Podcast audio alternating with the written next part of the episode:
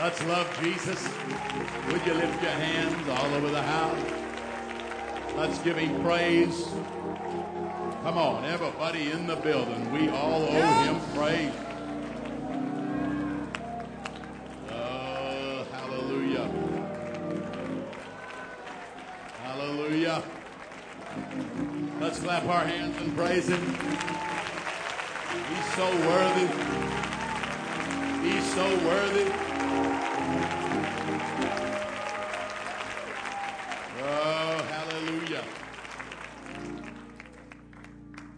God for his goodness tonight. Are you glad to be in God's house?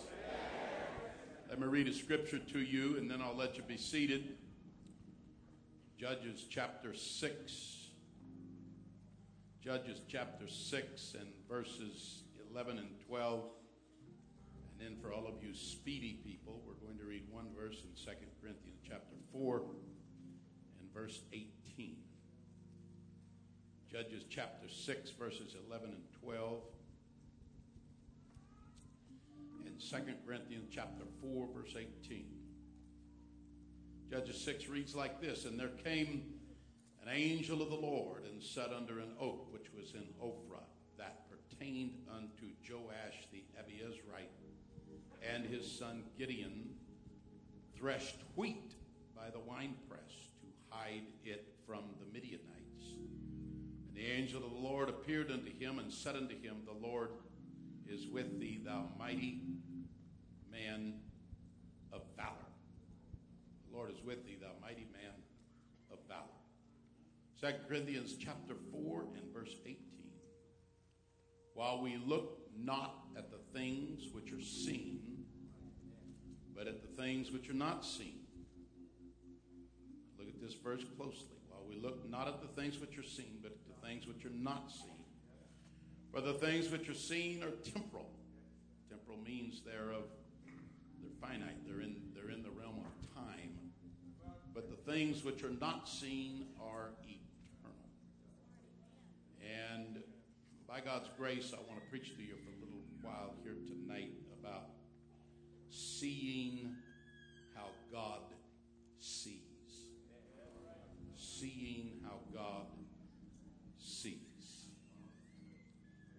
lift your hands and let's ask Him one more time to bless us tonight? Lord, let your Spirit uh, overshadow us and fall upon us tonight. Let the Holy Ghost from heaven be upon us, Lord. We pray. There's nothing like the power of God, the goodness of God. Touch us with the Holy Ghost, Lord. Praise the name of Jesus. Amen. Amen. Well, turn around and shake hands with a couple of people and greet them and smile.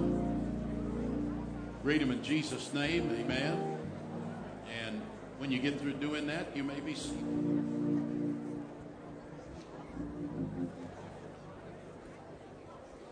Amen. Yeah. God bless you. Amen.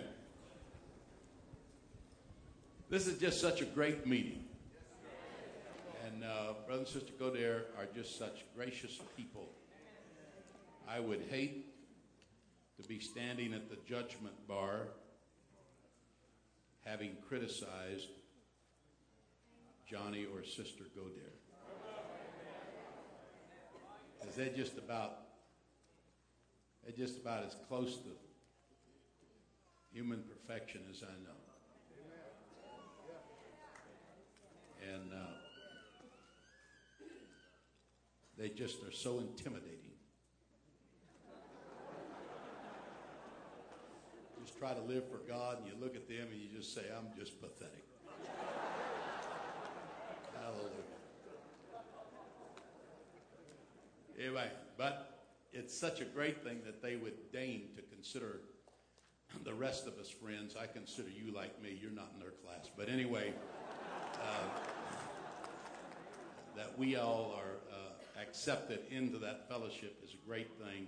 This church is just so gracious, and th- they just know how to do stuff and hosting and the whole thing. And um, we are just so happy about that. And, and there's so much, and there's so much joy and happiness and all of this good singing. I loved every single uh, moment of it. Um, and it just, it just, it makes me really just want to cut up.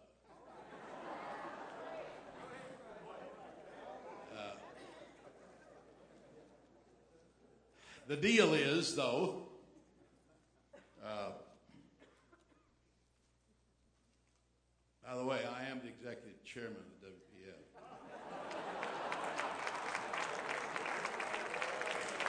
What are you laughing at? And I'm just honest. I do it for the money. Hallelujah. Praise God. just always wondered where these jobs get all this money. Oh, the preaching so far has just been over the top. I mean, my Lord. Uh, and we thank God His goodness. The, the reason that we cannot just, there's a time to cut up, but the reason we can't just cut up tonight is because of Brother Smith's report. If we were pushed off on the side in some peripheral, non important, unengaged way, if we were pushed there by God, then we could justify just saying, well, we're just going to cut up to the rapture and then we'll just get out of this joint and it's all over. The fact of the matter is, that's not the case. We find ourselves with Philadelphia and Laodicea paralleling in the last days. And while Laodicea is backsliding, Philadelphia, on the other hand, is seeing an unprecedented, this is not an exaggeration, an unprecedented global apostolic, one God, Jesus' name, Holy Ghost filled revival going on in our world. That is not hyperbole. That is not exaggeration. That is a fact. Amen. And Brother Smith just touched the tip of the iceberg tonight. He could spend 45 minutes up here just telling you what's happening where he's been. And it's also happening in Asia. And it's also happening in, in Central America. It's also happening in South America. It's also there is a global, listen, I don't know what your eschatology is. Right now, just kind of lay it down long enough. If you don't believe there's going to be a revival, just kind of don't talk about it for a while. You don't have to give it up. You can go ahead and believe there is no revival, but that's fine with me. I don't care. But just kind of lay it aside. Don't be talking about it right now. I mean, when God's filling hundreds of thousands of people with the Holy Ghost, you ought to chill a little bit and just let God do what He's doing. We'll worry about all that argument later on. Come on, let's praise him for what he's doing.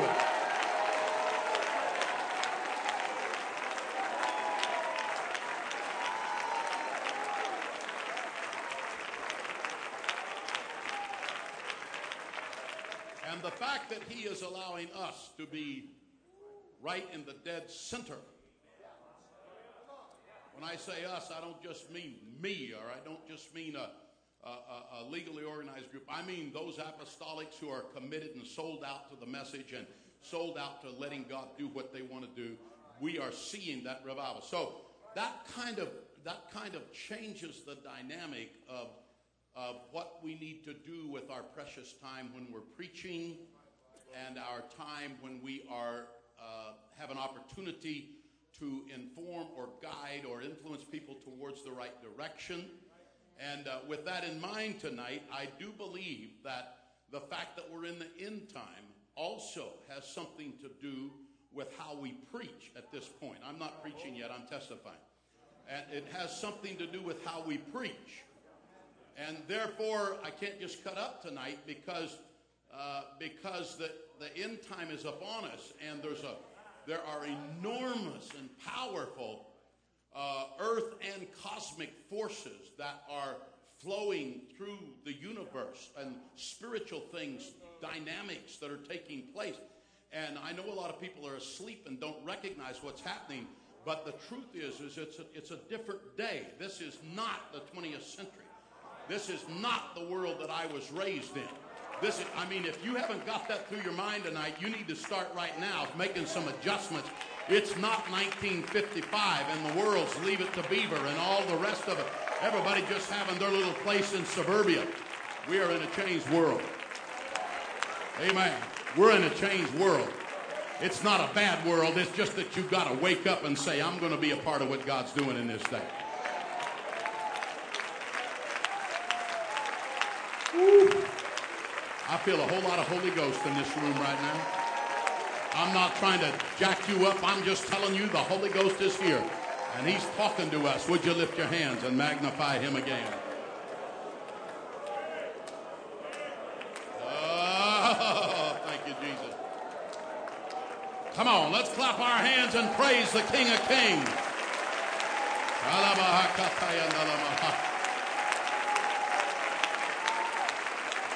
Oh, hallelujah. And also, another reason that I can't just cut up tonight, I got cut up messages. They just make you fall off the pew laughing. Some of them I preached enough that they're honed to a fine art.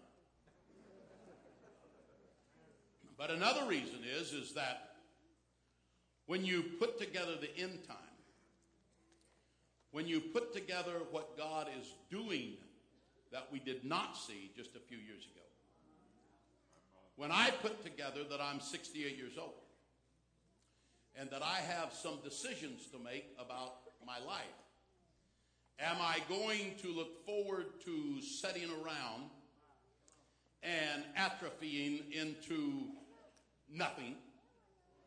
Or has God given me the strength that He's given me and still given me the lucidity of mind to be able to realize what's happening in the world?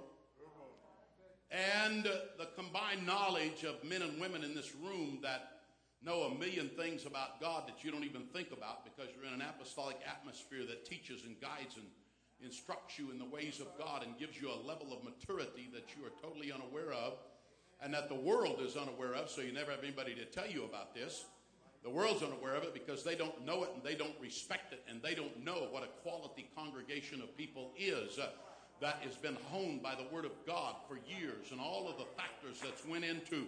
We don't need to be dissing our, our forefathers either because all of that stuff and all of the little things they did and all put and now here we are and God is taking the combined elements uh, and he is using it to do a mighty work in the earth and you and I are standing smack dab in the middle of it and I'm not intending to use the last years of my life, the next 30 years. I'm not intending to use them just fooling around. I intend to use them to smack the devil right in the mouth every chance I get and say, We're not backing up. We're not afraid of you. We know God's on the throne. We're coming at you. You better get your best garment on because we're coming in Jesus' name. Come on, we ought to clap him and praise. We ought to clap him and praise him again. There's Holy Ghost here tonight. Let's don't just take it for granted. Let's praise him.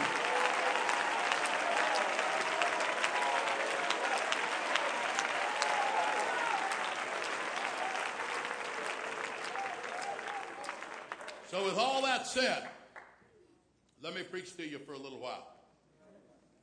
Paul preached to a guy fell out the window and killed himself. At least they thought he was dead. And then Paul went and resurrected him. If I preach that long, you fall out, we'll just gamble whether you get resurrected or not. Be better if you just stayed away. Amen.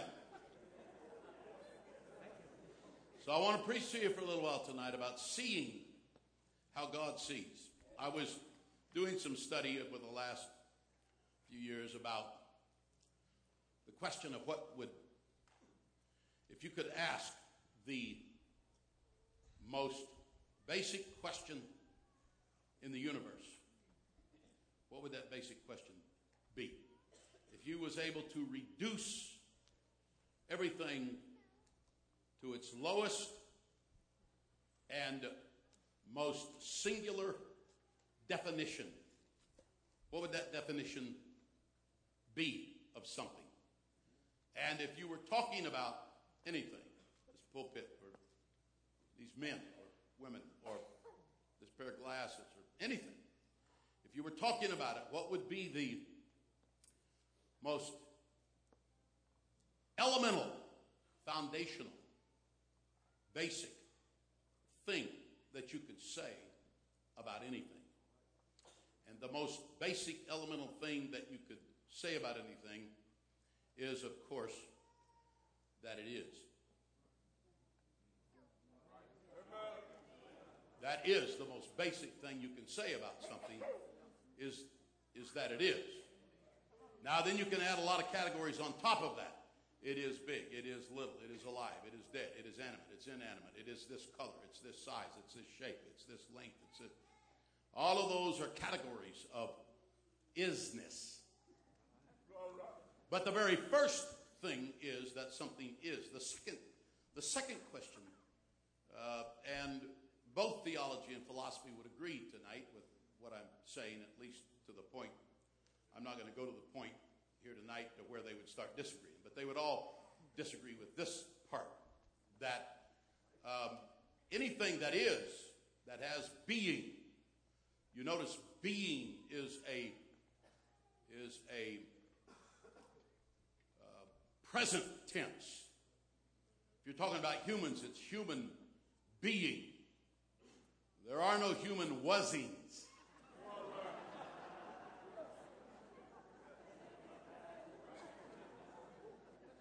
And there are no human will be's. There is only, reality consists only of being. So, all of you that are living in the nostalgia of the past, when David had them, he said, Oh, that I could draw from the waters of Bethlehem. And they went and three men went, loyal men went and got the water for him. And they brought it back to him. I don't think it was just that David was thirsty. David was under pressure. David was uh, surrounded on every side. David was tired and he was distraught. And I think David going to the wells of Bethlehem, where he was a boy, was a nostalgic act that he was trying to bring the waters of yesterday back and drink them and bring answers for today by quenching his thirst with nostalgic thoughts of yesterday. And when the water got there, David recognized that we cannot quench today's thirst with yesterday's memories. And so he dumps the water on the ground like every good leader has to do. No matter what successes we've had yesterday, no matter how good we've done, no matter how many praises people sing of any of us in our and uh, acknowledge the accomplishments that we've made collectively or individually. This is no day to be spending our time drinking yesterday's waters. This is the day for us to dump them out and say, I know I may be in a situation right now, but the God that gave me those successes yesterday is the God that's going to take care of me in the day that I'm in. Because I don't have wasing and I don't have will be. I only have being. And this is where I'm at. And this is where you're at. And none of us have a choice about it. So why don't we just suck it up and say, God, I'm going to live life to the fullness. Uh, I'm going to live it to the hilt. I'm not taking no for an answer. And I'm going to see things I've never seen before. I'm preaching to you what I believe. I'm preaching you with conviction out of my heart. Uh, I'm not ready to back up. I'm not ready to give up. I'm not ready to concede one single thing to the devil. We won't leave one hoof in Egypt. We're coming out in Jesus' name. And God's on our side, and God is anointing us. Come on, let's praise Him again. He's worthy of more praise than we're giving Him right now.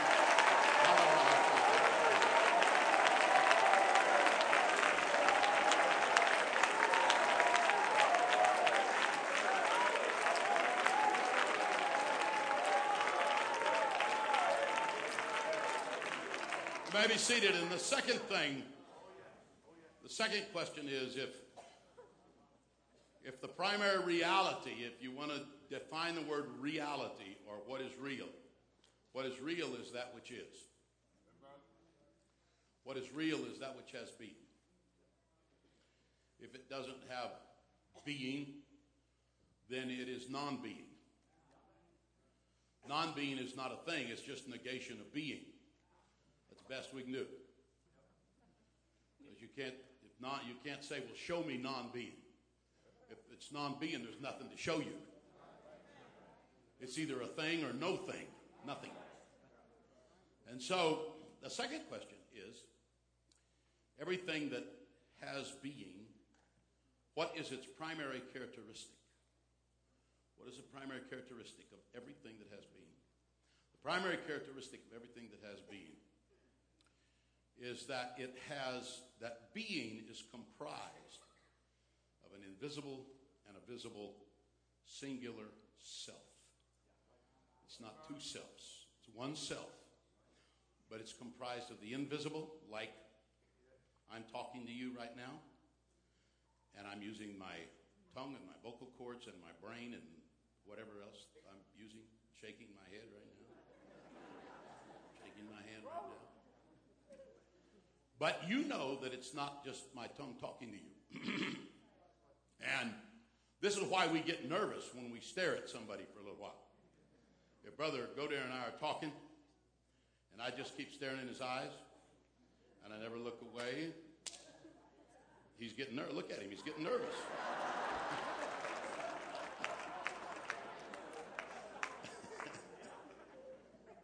we, we get nervous.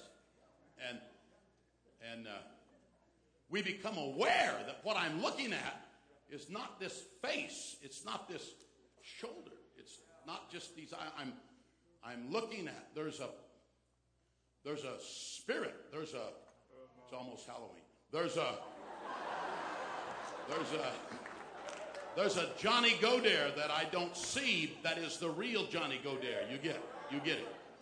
And if that Johnny Godair was not presencing, abiding, thank you, preacher, today, brotherhood, wherever you are, abiding, if the, the Johnny Godair that's invisible has to presence in the visible Johnny Godair for there to be a Johnny Godair. That's not two Johnny Godairs. That is the what would be called the structure of individuality. The structure of individuality is that there I'm going to preach in a minute. The structure of individuality is that is that individuality is comprised of an invisible self and a visible self. The next step to that is that the invisible self is the ideal self. In talking about humans, it would be the flesh warth against the spirit. If you're talking about humans. If you're talking about this chair, can we unhook this chair? you got to have a degree in rocket science to unhook these chairs. And Brother Archer earlier got that fixed up. But this chair here, there, I'm carrying the, I'm trying to carry the visible chair. Okay? No wonder it's so comfortable. You got to be Hercules to carry the thing. Strong as I am, you other guys couldn't even pick this thing up. But this chair. Uh, uh, has an invisible self. You say, well, Wilson, how do you know that? You're just up there talking. Well, let me tell you what. Let's say I took that leg right there off. It's gone. Now it's a three legged chair. What would you say when you saw that chair? You'd say, that chair's visible self is not complete. And I would say to you, how do you know it's not complete? Well, you'd say, well, because a chair like that is supposed to have four legs. How do you know it's supposed to have four legs? Well, I just know. Well, how do you know? The way that you know is that you have a concept of that chair in its ideal state. And so the visible state since the fall of Adam the visible state of everything is always, with Jesus Christ being the exception, is always less than its invisible ideal state. This is a really nice, fairly new chair, but if I look close enough, I'll find a scratch. If I look, if I look as close as some, as some preachers do it, my church, I'll find something wrong. They might ought to take a look in the mirror, is what they ought to do. Hallelujah. Bless God. Amen. Because there is no perfect visible. There is no perfect visible. But there is an ideal self. God told Moses, He said, Moses, build the tabernacle after the pattern that I have showed thee that is in heaven, who serve unto the example. Your tabernacle will serve unto the example of and shadow of heavenly things. Of heavenly, there was a heavenly tabernacle that everything that he did is a replication of what is in heaven, but the heavenly is perfect. There isn't one piece of Moses' tabernacle that was absolutely to the most infinite degree perfect. There would be something about the visible of that invisible that was not perfect. And so even the church today is a thing, so to speak. It has isness. It is. It has being as a body of Christ. Somebody says, well, the church is not perfect. You're right, because as long as the church remains in its finite state, in existence, we exist different than our essence. When the Bible says in, in Hebrews 1 and 3, uh, whatever it says there, something about uh, faith is the substance. Do I have that right? Faith. Yeah, you're as old as I am. Faith.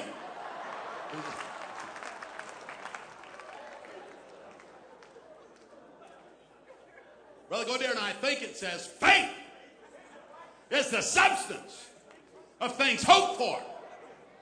Substance can also be said essence. Faith is the essence. Now I'm ahead of myself a little bit there, but remember that. The essence. The essence of the thing is its invisible ideal. Is there six people still with me? All right?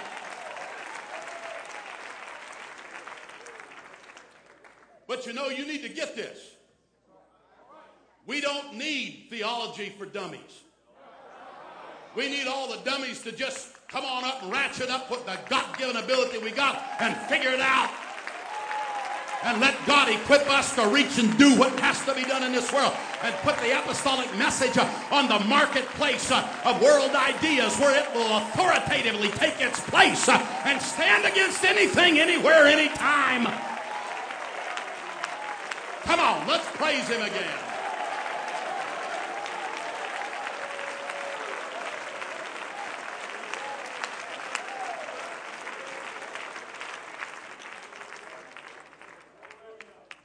So,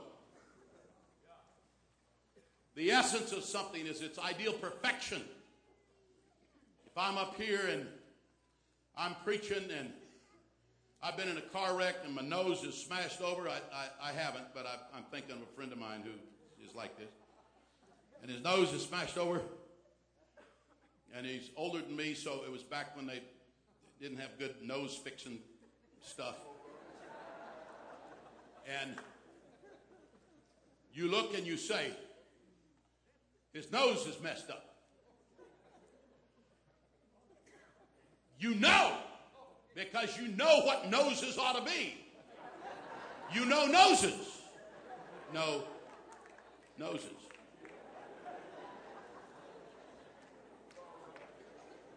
You get it? So we know what the ideal is. There's a lot of men in here right now they are not in the ideal shape. There's men all over this building weeping because they don't look like I do. What's the laughter all about?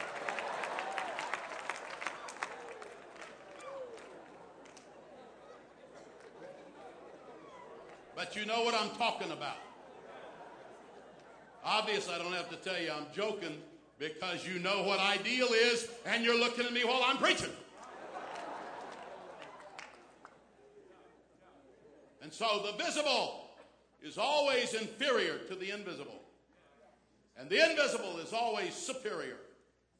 It's the standard by which the visible is gauged as to how real it is. And if the visible wanders too far, I can't go through all this tonight, but another thing about the visible is it always seeks independence from its invisible self. Its invisible self of this chair is perfect, but this chair seeks independence. It rots. It atrophies. The springs break down, whatever. The foam breaks down. Somebody makes it dirty by putting their foot in it. Stuff happens to it. It's not what it was initially. And so the longer that chair is in this church, and the more fat people sit in it,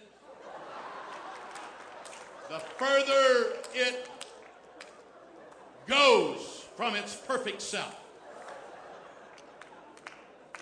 Until finally it reaches the point that it falls apart. And you can no longer recognize it as a chair. And so the chair has entered a state of non being. It is no longer a chair, it's trash. That can happen to anything, and I can't preach all the myriad examples that could go with this tonight. That could happen to a church. A church has one ideal pattern, and there's only one way, one place in the universe that that ideal pattern is given.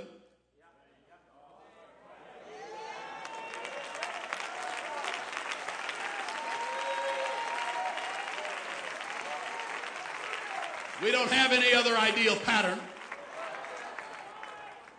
And for all of you that may be listening on Holy Ghost Radio that are not apostolic Pentecostal, let me tell you, one of the hermeneutical rules of distinct to apostolic Pentecostals is, is that the definition of the church in its most mature form is found in the New Testament. You don't have an embryonic church in the New Testament that had to be developed and its doctrine was incomplete and so they had to develop in the third and fourth century. You don't have a church whose theology didn't use all the right words, so we had to make up words afterwards uh, to help God and those ignorant apostles to know how to describe Pentecostal or apostolic or, or Christian theology. No, no, no, no, no. It's all done in an apostolic hermeneutic by the close of the apostolic church age. In the Bible, you have the most mature form of the apostolic church and there is no better. And if you want to be restorationists, uh, you have to go back to this book. And we went all the way back to the birthday of the thing, where it says, Repent and be baptized in the name of Jesus Christ for the remission of sins, and ye shall receive the gift of the Holy Ghost for the promises to you and your children. Come on. Come on, you get it. You get it. We ought to celebrate it a little bit.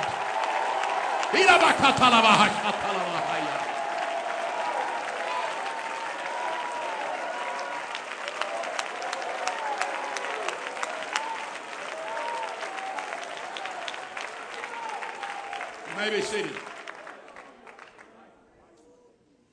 And so, somebody said, well, if the church was just born, how could it be in its most mature form? It's the body of the second Adam. And the first Adam was, I don't even know how to say it, he wasn't born. Came to being full grown. And the church taken from the side of Christ comes to being full grown and in its optimum condition and its perfection. And I don't have time to go into it tonight, but every single characteristic and attribute of the Christian church is found not only in the New Testament, it's found on the day of Pentecost. You can find every single attribute of the New Testament church throughout eternity. On the day of Pentecost, it was full and complete you don't have to go any further. In fact, you're going to get in trouble when you start letting the visible divest itself of the ideal pattern found in the invisible. Ah, come on, let's praise him again.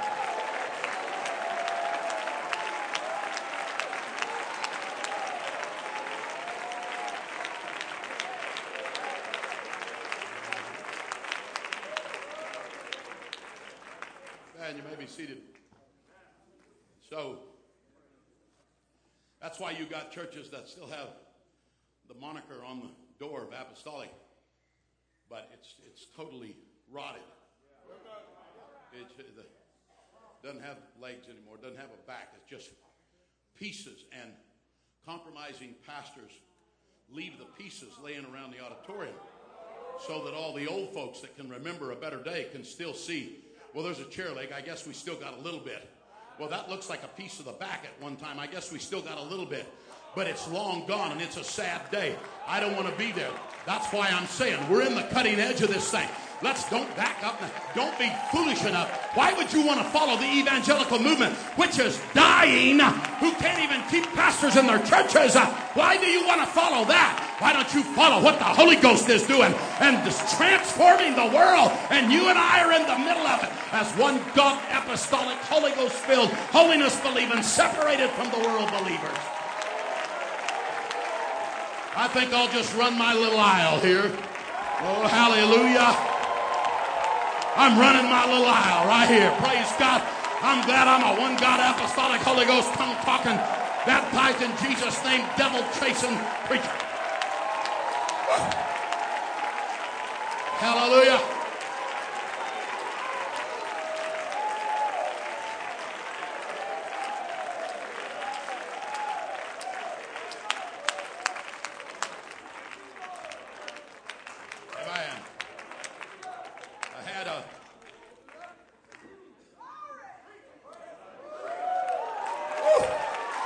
Jesus is here. That's not hype. That's Jesus that's in this room.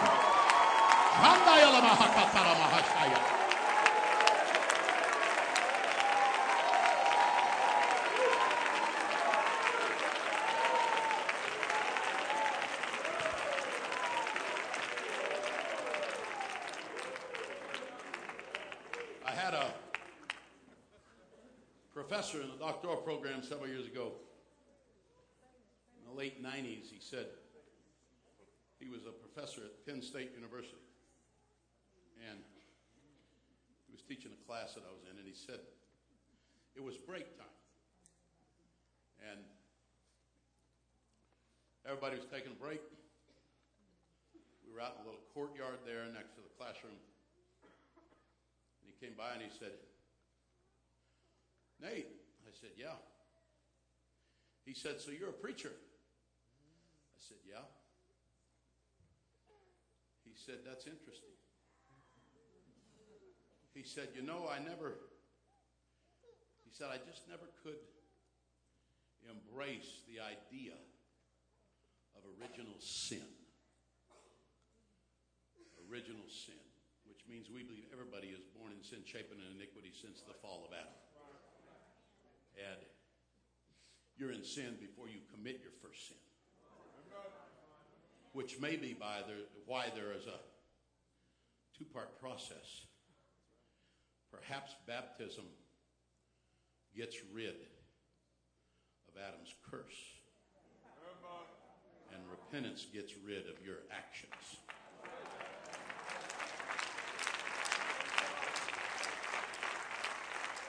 So you might repent of your sins and still have Adam's curse on you because you can't repent enough for what came down to you through history that you didn't do.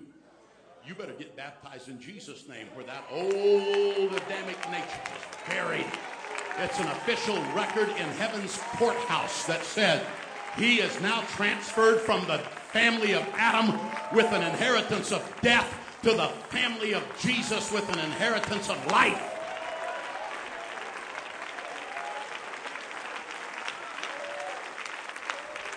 So he said, so he said, I don't, I can't, I just could never get, embrace the idea of original sin. I said, well, I, I think you do. He said, no. I said, yeah, I think you do. I mean, I mean, like, who is he to tell me about the world. The world doesn't know anything about itself. Because the world lies in darkness. You have to have enlightenment. You have to have light, and light comes from outside of the world. So if you won't take the light from outside of the world, then you're in darkness. Don't don't tell me what you know. You don't you you don't know nothing. The church, in fact, is sent here to tell the world about itself because it doesn't know about itself, and it needs the church to enlighten it that here's your dilemma and here's your solution. And we've got it right here. Come on, get in it.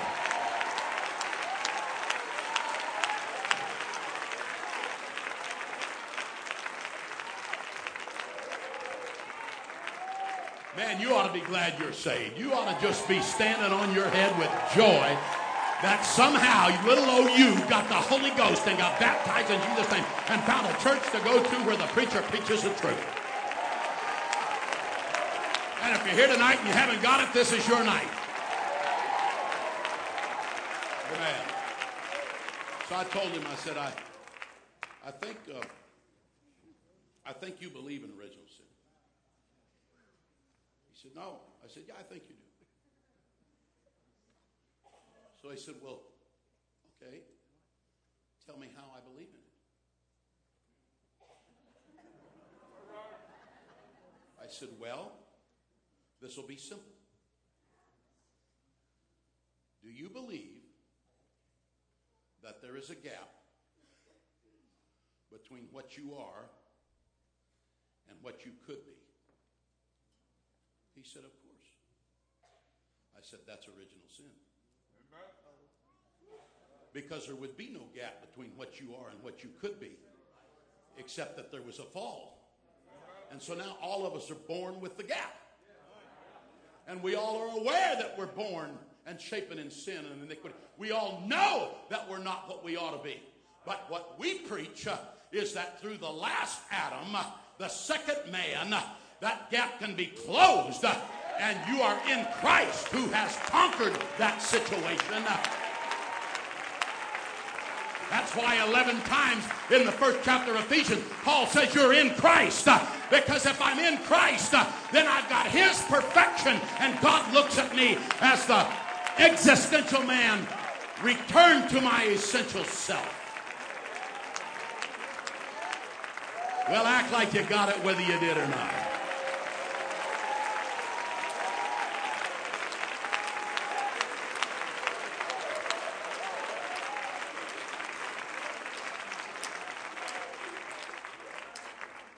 So,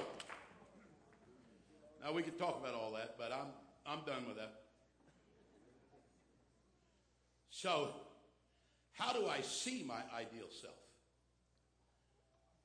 Well, I would propose to you that you only see your ideal self in its complete form by a revelation from outer space that you cannot find in any of Earth's constructs the knowledge of yourself, and that it cannot come to you by logic or thought.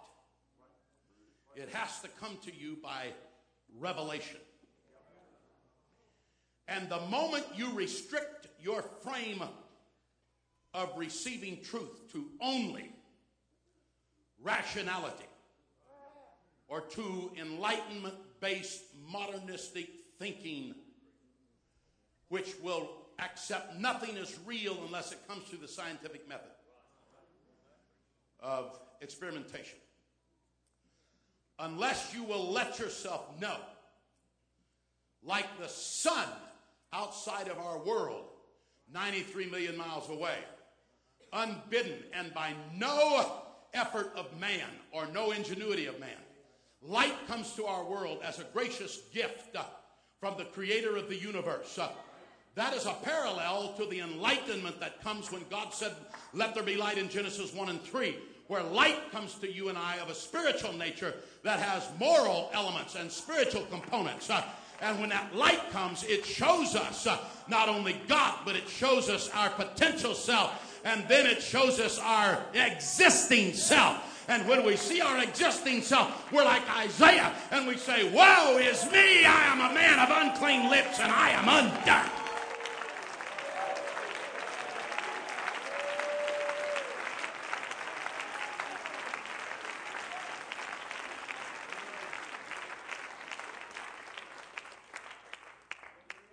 Not only does God give us a view of ourselves, Jesus said, Have I been preaching five minutes yet? I think I'm in about five minutes here. I got another five. Jesus said in John 5 19, I do nothing except what my Father showeth me. Every miracle. Brother Godair hates to be used as an example when you're preaching. Yeah, but he's accepting it tonight. He's a good man. That's why I don't want to criticize him in heaven because he just rolls with the punches. If it's me, I'd be all alley and looking at the guy and say, Don't do that to me. He just rolls with it, and then he goes home and tells Sister Godair, That guy's an idiot. But anyway.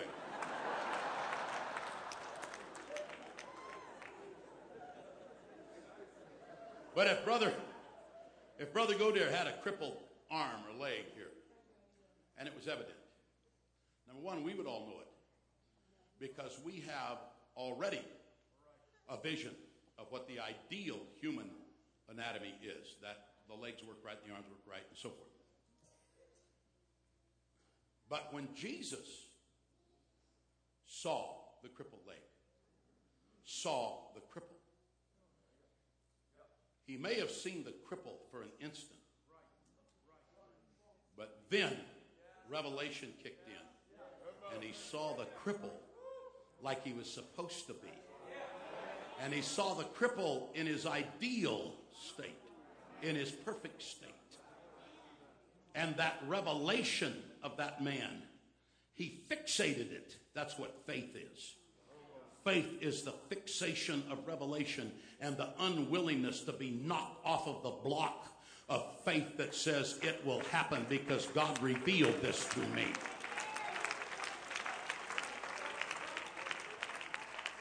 And so when somebody said, they shouldn't be crying out, he shouldn't be yelling, I'm blind, he shouldn't be doing this, don't touch his garment, get back.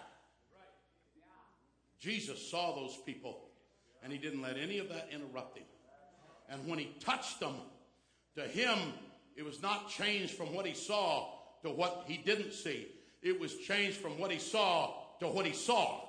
And he was, that's why the Bible uses the word whole over and over again. It says he made them whole. He made them whole. He didn't just heal them, he made them whole. Salvation means uh, wholeness, body, soul, and spirit. The word whole with a W is tied to the word holy. They come from the same root, uh, in which holy without a W and holy with a W come from the same root. To be holy is to be whole. It is to be everything you can be. It is not to have any part of you defective or away from the perfection that God intended for a human being to be.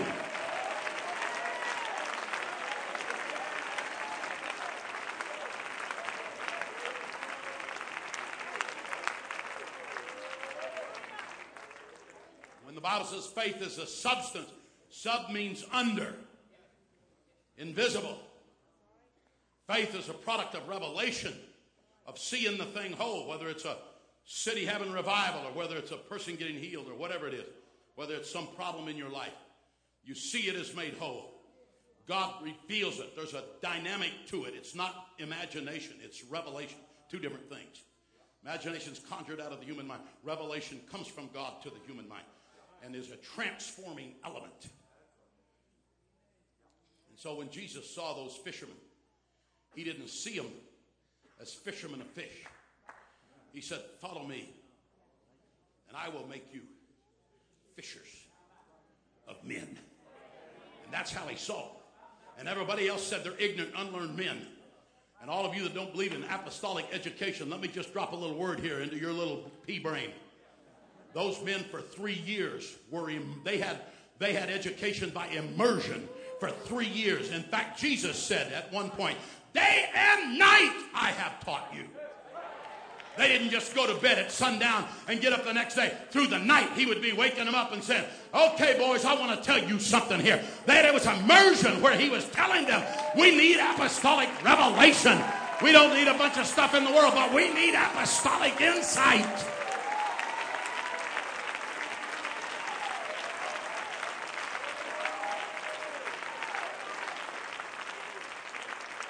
For we walk by faith and not by sight. That's what Paul said.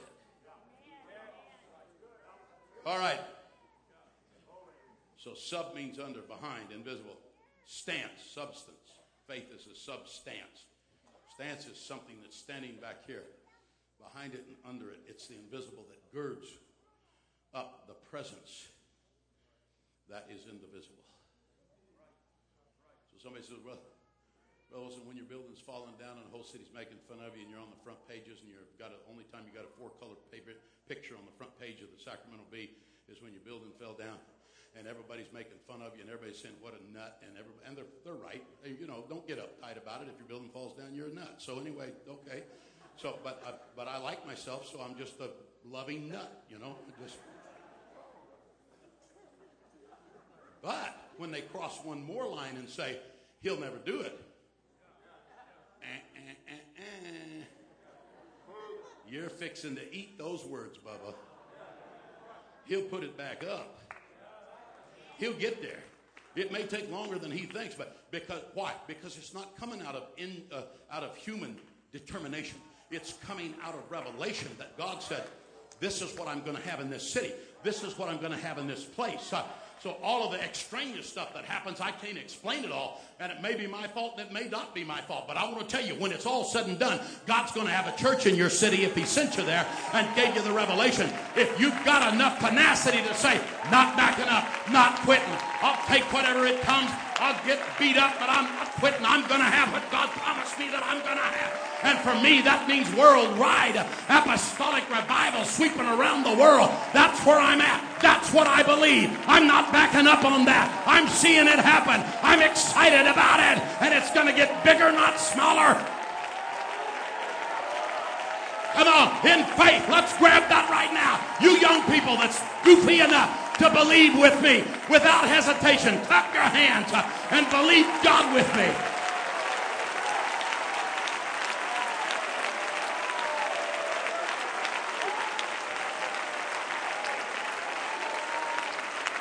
Oh, let's praise Him.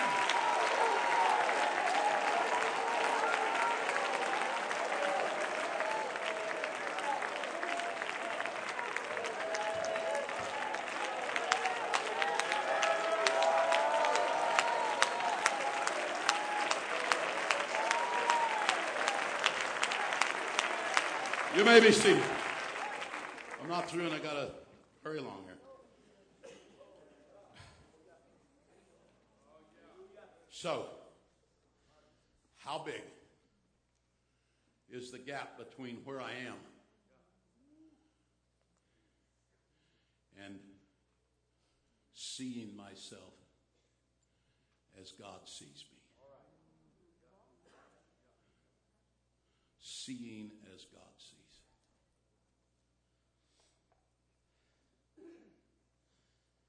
When God looks at me, what does he see in the ideal Nathaniel Wilson? And what does he say to himself? If that boy only knew. If that boy would only get serious about me revealing myself to him about himself. If that boy why don't we do that? Well, I'll tell you why we don't do that. Because seeing ourselves is a terrifying experience. Amen.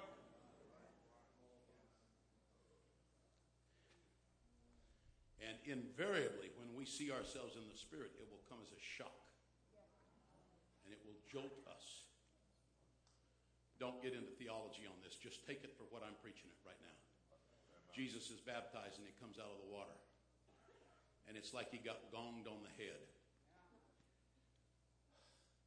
And the voice says, in essence, you're the Messiah. And it's not just words, it's the full revelation of the implications of being Messiah, which he was a son of God from birth. But the full implication of what it meant to be Messiah fell upon him at his baptism.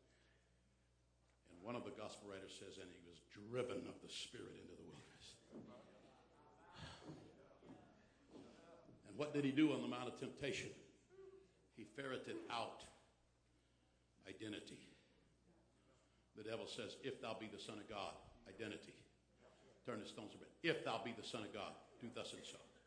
he gets back home and his family. It's all about identity. If the devil can talk you into being a little stinking weasel, he will. If the devil can talk you into forfeiting the potential of what you could be, he'll talk you into it. If the devil can tell you how terrifying it is for you to reach the full possibility of what it is to be a child of God, which we're nowhere close to it tonight. There's not a one of us in this room that is remotely close to the potential that's within us. Uh, that potential is so potent. I don't care if you're 75 years old. That potential, it's so potent that if you get some of it in you for just one year of your life, it will be more than 75 years previous. It'll do more. This is why there's no getting old in the kingdom of God. One drop of this stuff will blow up the world. This is so potent. Revelation of self by the dynamic of the Holy Ghost is so potent that nobody can stand before it.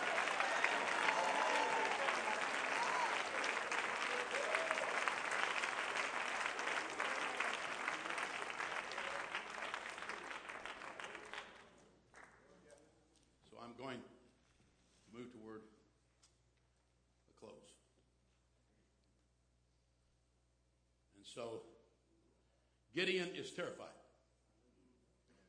The enemy has convinced him that God does not do the miracles that he did for his forefathers. He is threshing wheat by the winepress. Some biblical scholars say that he was actually in a big barrel, hiding in there, threshing the wheat where the Midianites could not see him. And he is a nothing and a nobody until he gets a visitation from God. And with that visitation, God says, Gideon, hey boy hiding in the tank, thou mighty man of valor. And Gideon is embarrassed. He's humiliated. He says, God doesn't know me. See, when God tells us to do something, that's what we do. We say, Oh, wait, God, you don't know me. Uh, do you know who you're talking to? Or we say, Oh, God, I can't do that. There's no way I can do that. And God's like, Hello? Me, God me know you.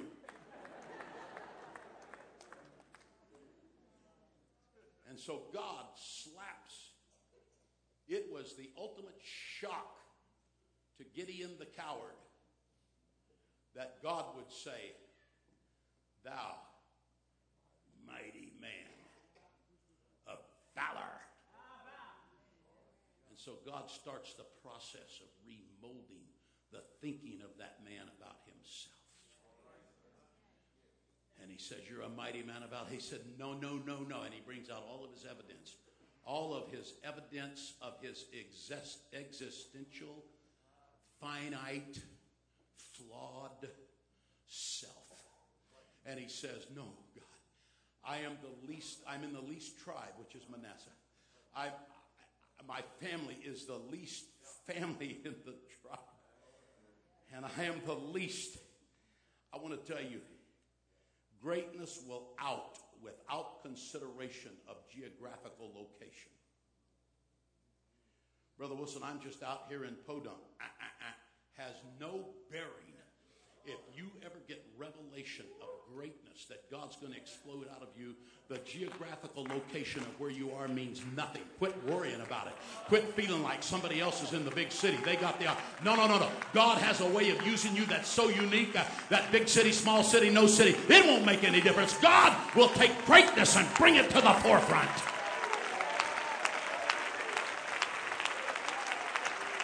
And Gideon is an example. My mom and dad aren't even saved. Well, I don't even have a mom and dad. Well, I don't, I'm an adopted kid. I don't. Look, lay it all down, Bubba. Lay it all down. When God gives you a revelation of how you are seen in your ideal state as the image of God, the imago Dei, when, when God made you in his image, uh, and you're down here looking at yourself in your, in your in your prostitute mama's image. Uh, you need to lay all that down and say, no, no, I'm made in the image of God, devil, and I'm going to fulfill that image. Uh, and my potential is going to meet that ideal, and I'm going to become that person.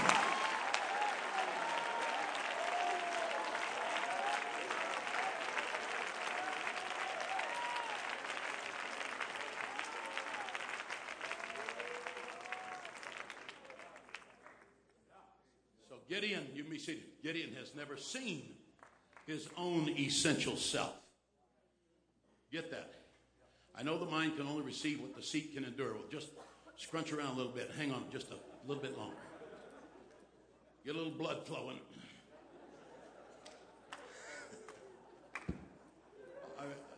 I, am sorry, I thought that was funny, but.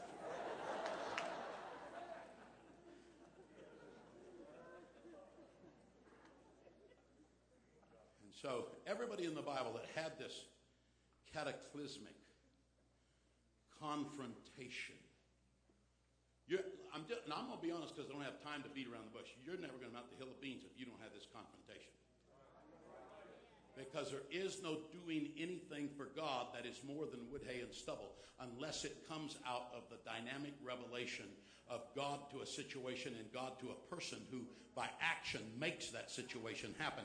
And the way you make that action happen is you see yourself capable of making that happen in spite of everything else. Hey, don't get so serious about yourself that you have a nervous breakdown about it. It's kind of fun where you say, hey, I'm going to do this and God's going to help me do this. And I know I'm a nobody. Just think what this is going to be like. I don't have any way to do it. I'm, I, don't, I don't have nothing going for me. I'm just a nobody. I don't even have to worry about it. I'm laughing about it. But I want to tell you, when God gets through, He's going to take this old boy. He's going to take this. Come on. He's going to use me. I don't have to get all uptight about it. I'm just going to be molded in His image, and I'm going to step out on faith.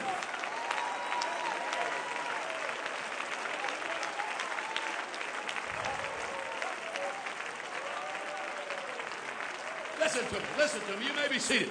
Listen to me. You got to look. You got to say, what have I got to lose? Brother Wilson, I may lose my life. Well, what is your life anyway if it's not given to God? What kind of dingbat life is that? Who cares about your life? Let's just all go ahead and die. If we're just a bunch of cowards, we're dying every day anyway.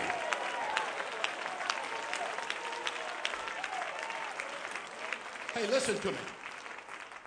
God's not going to do some things for you. You've got to ratchet up. The, the primary characteristic of human life, to live human life, one thing is courage. That's the one thing you've got to have. Quit getting up every morning and saying, oh my God, I don't know how I'm going to make it today. It ain't going to change, baby, until you get up and say, I know how I'm going to make it because I'm here, bless God. And whatever's out there, just bring it. Because I've got enough courage to face it because I'm a child of God.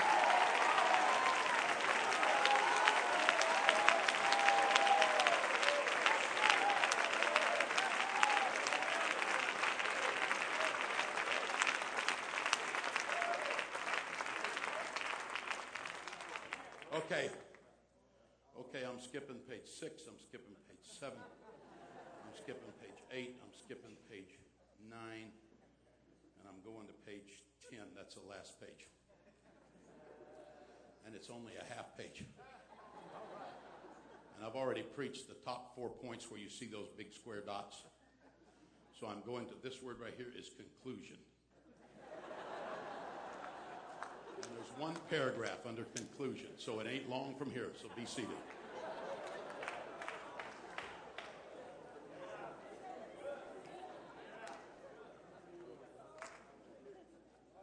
Now, the fear, this is where we're at. We all condemn Jezebel, and she deserves to be condemned as she looked out the window, but a window is a frame. That's the only frame through which Jezebel could see the world. She had a small frame of reference of what was important in life. And Michal, David's wife, is looking out the window. A window is a frame. So the only frame of reference that you better be careful what windows you're looking out of and what size the frame. Because for her, uninhibited worship was hideous. This is why a lot of our worship doesn't play well on television.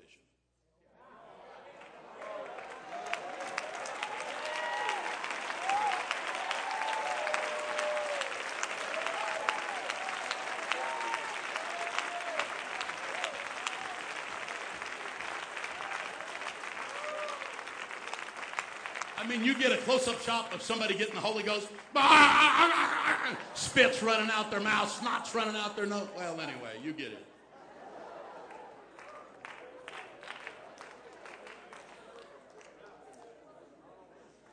I mean, in Pentecost, a lot of times it gets ugly before it gets pretty. But when it gets pretty, it gets really pretty.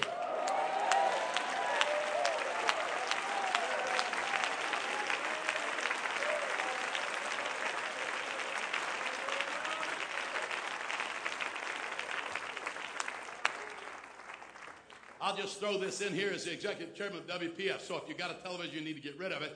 And if you're in a church that's compromising with television, you need to get your kids out of it. And television's not going away, and television's not getting better. Television's getting worse and it's filled with immorality and unclean people that's dumping sewer on your carpet every time you turn the thing on. And your kids are traipsing through it and taking it to bed. And then it's infecting them in their breath while they're breathing. And you're killing your kids because you don't have enough gut to stand up to the world and say, You're not coming in my living room. This is a sacred place.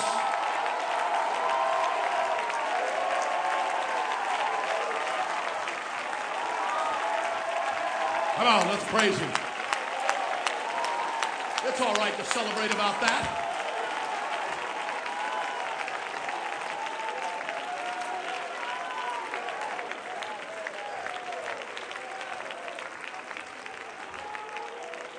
You may be seated. I got to get this last paragraph. You're messing me up.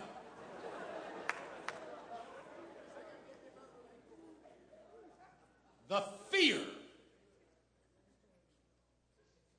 Now, there's a there's a lot of things that I am really pitiful at. Most things. I, I, I, am, I cannot fix a car.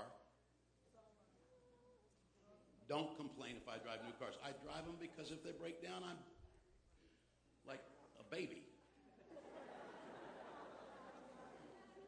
I got the best AAA you can get. I don't even try to change a tire. I'll break my hand. I'll, the car will fall off the jack. I mean, I'm, when I was a boy, my dad used to say, You're just like a powder puff. You can't do any of this stuff. I said, You're right. Do you have any books I can read, Dad?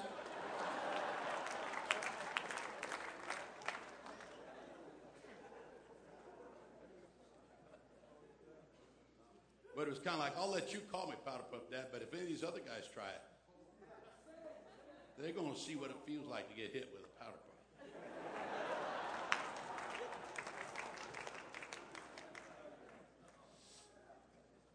A lot of stuff I don't know. But I know what I'm talking about tonight. I know the terror as a teenager in a little country church half the time with no pastor. 15 or 20 people. And somehow God got a hold of my heart and I went down there every day by myself. I was sometimes I was scared of the dark. It'd get dark in wintertime before I could get out of there. I didn't have a driver's license. I had to walk or ride a bike. There was a big dog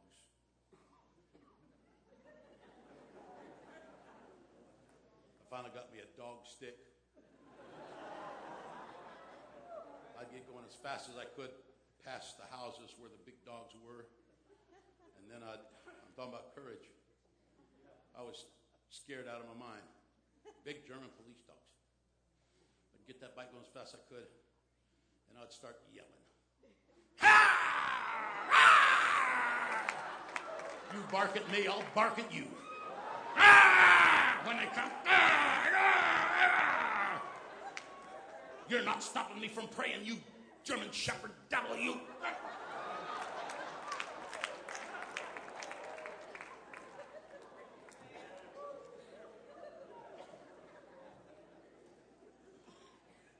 The spiritual terror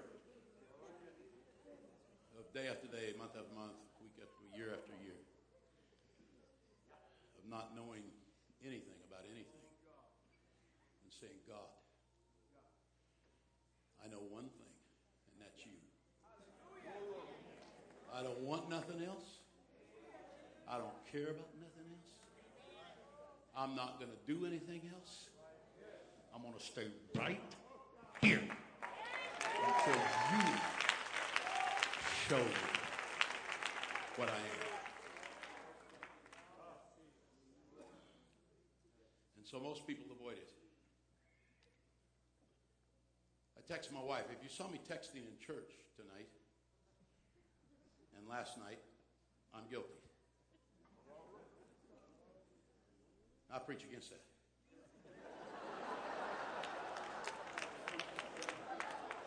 But I'm an, I'm an exception. I'm an exception to the rule.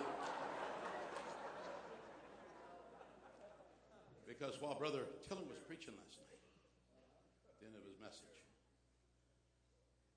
God was giving me revelation. And to a certain extent, God was giving me a little correction.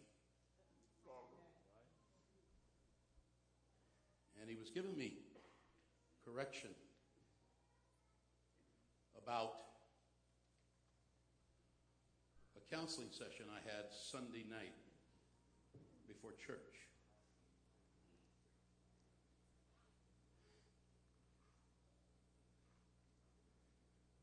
It was with a young lady in our church. She's 22 years old. She's a beautiful girl, intelligent, brilliant.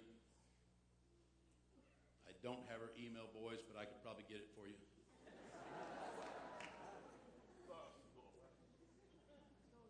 Pretty as a picture. She's got a couple years of college behind her, and she's went to uh, out of town to go to a two-year dental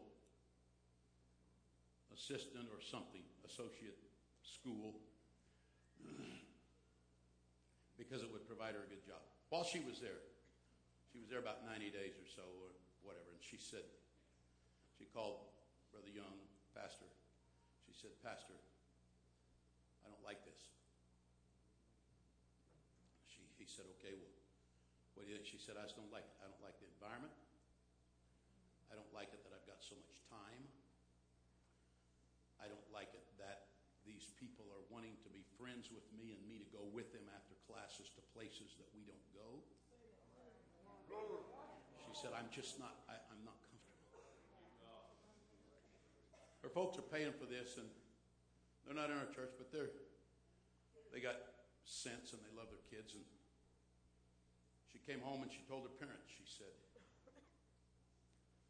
uh, Mom and Dad, I, I, I can't do this. And they said, Okay, if you don't want to do it, let's write it off.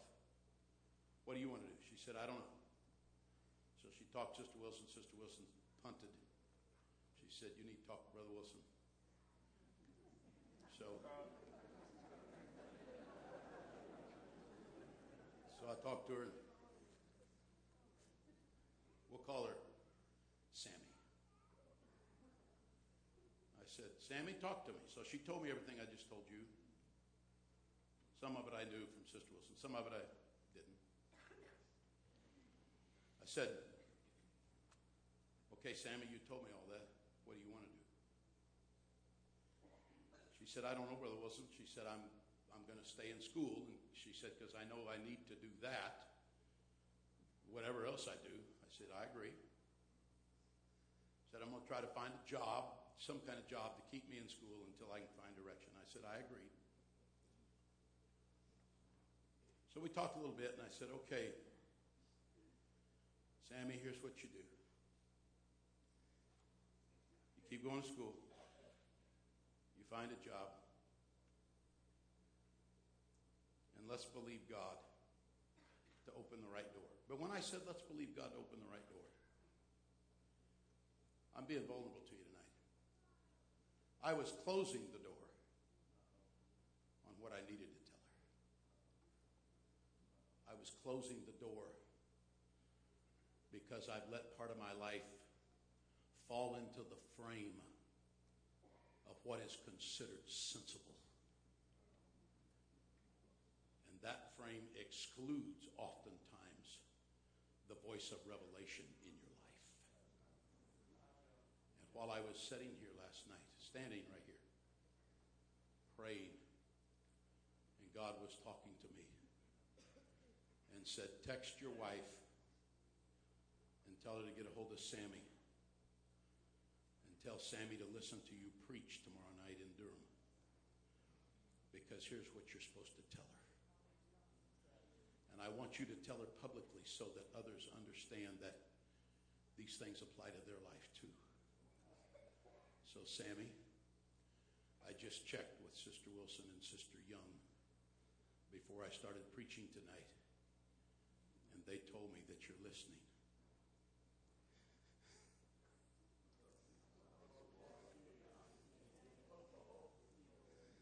First of all,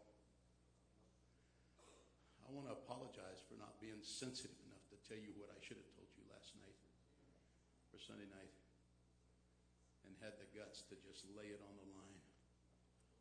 But I didn't want to shock you. I didn't want to jolt you. I know the terror, what happens when you see yourself as God sees you. I know the I know the destiny that gets a hold of you, and whether you obey it or disobey it, you can never be the same again. It may be better to be shallow, but I'm obeying God on you. I don't know about everybody else.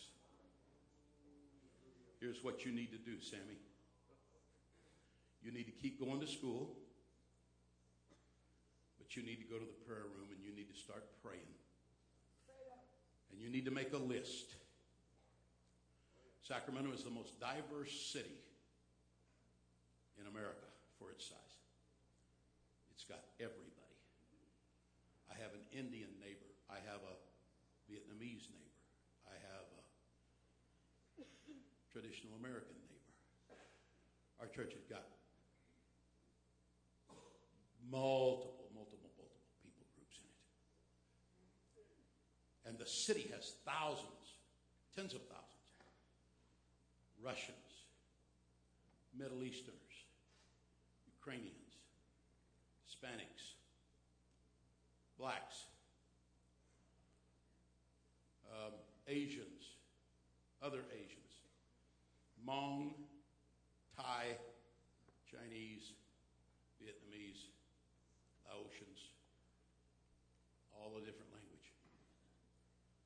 Miles has a theology of the city that's revelatory. He said, God is bringing people together in the last days in cities so we can reach them because we can't go to Iraq. So God's moving them into Sacramento. Are we reaching them or not? Are we taking advantage or are we saying, what are those old dirty ragheads doing in them?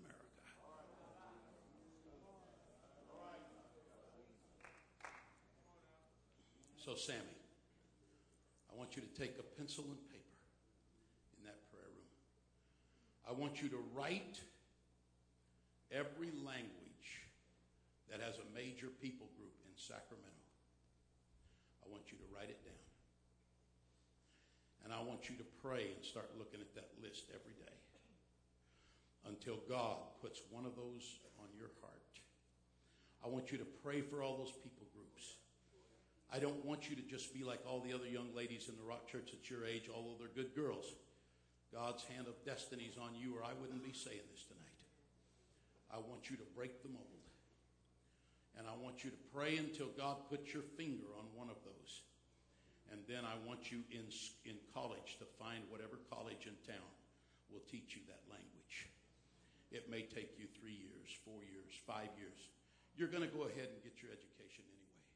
You may go ahead and get a job somewhere else, but you're going to, but you're going to learn this language. And then you're going